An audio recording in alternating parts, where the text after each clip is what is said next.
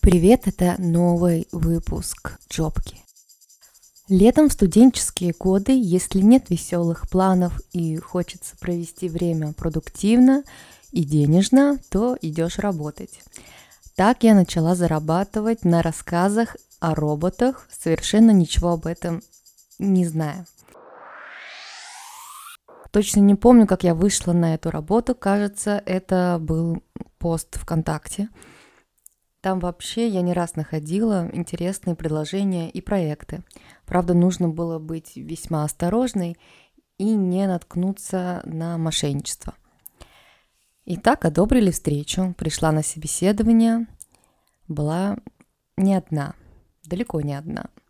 Оказалось, что это был своеобразный конкурс, и место под светодиодным солнцем еще надо было завоевать.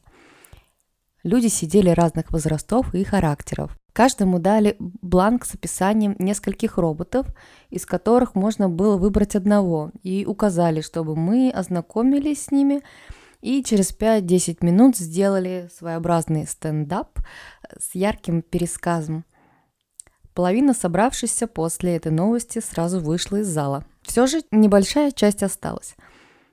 Среди нас был мальчик-актер, которому удалось выполнить эту задачку лучше всех. Его приняли сразу.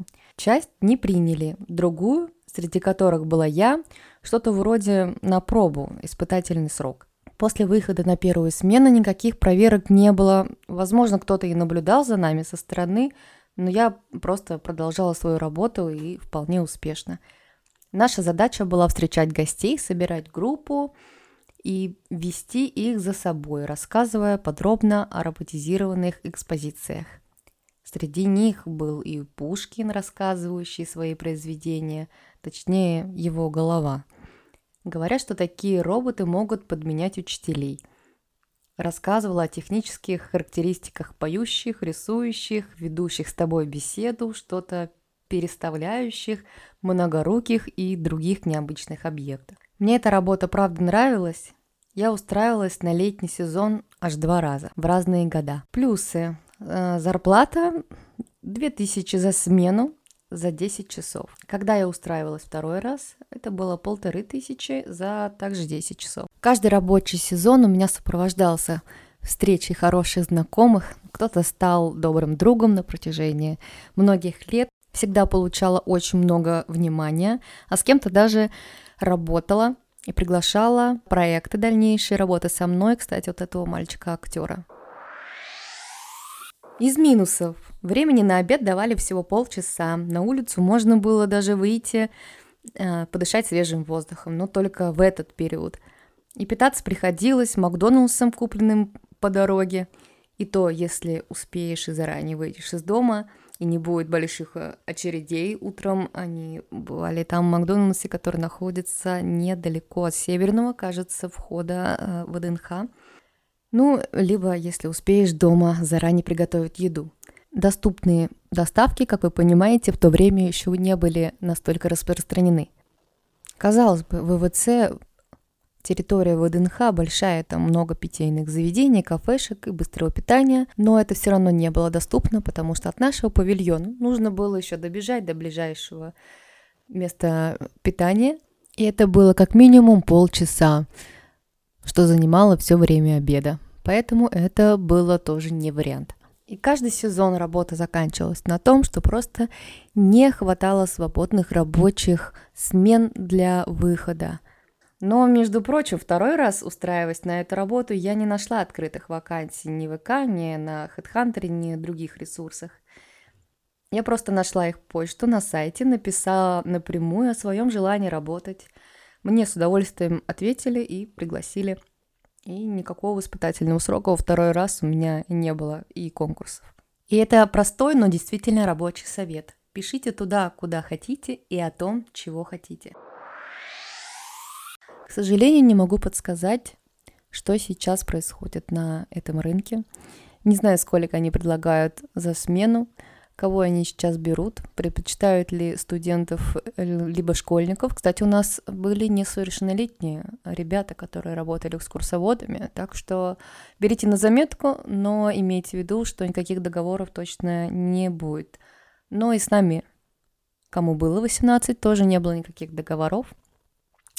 Это нехорошо, но это нормальное, привычное дело для таких подработок.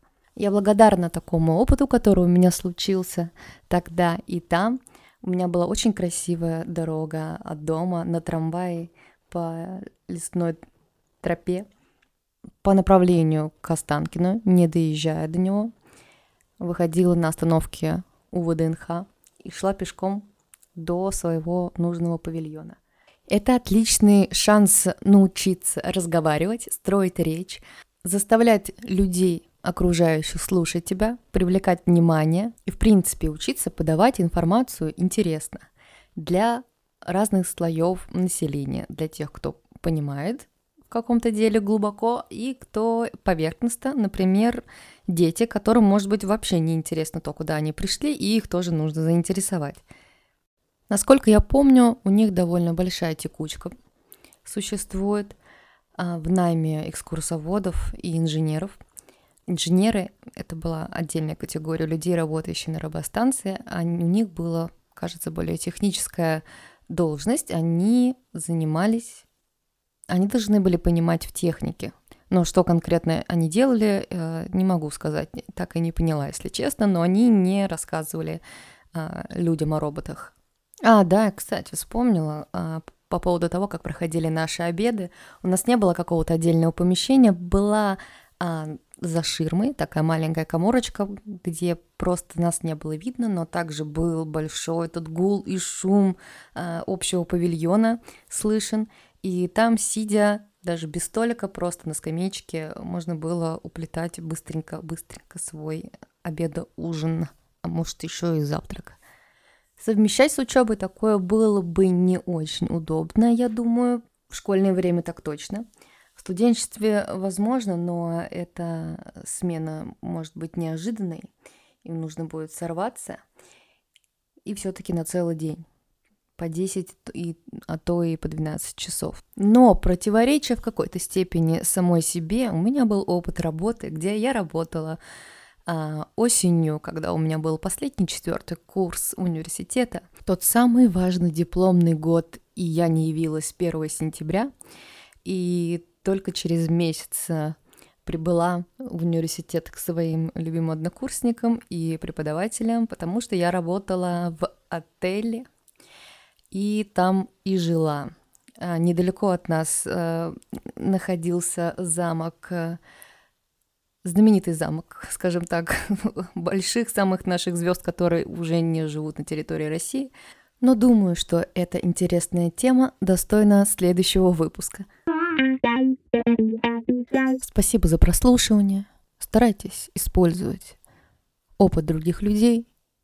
Тогда меньше потребуется времени на переработку и получение нового опыта, возможно, бесполезного. Бесполезного потому, что на это тратится много лишнего времени – а времени становится с каждым годом все меньше и меньше. Слышали, да, что время сейчас идет э, по-другому и как будто бы быстрее, и надо сейчас все быстрее осваивать, и люди вообще взрослеют быстрее. А, да, из новостей а, появляются соцсети, ссылочку оставлю, пожалуйста, зайдите, зацените. Там будут полезные ссылки, там будет красивый, качественный контент, которому я тоже сейчас обучаюсь. Тут могла быть реклама, но пока что нет. Я просто э, сама, как и все, учусь новому и в дело это применяю. И стараюсь делать так, чтобы мне за это платили, но это тоже отдельная тема, и поговорим об этом в соцсетях. Пока-пока, спасибо большое, до свидания, успехов. Концовка.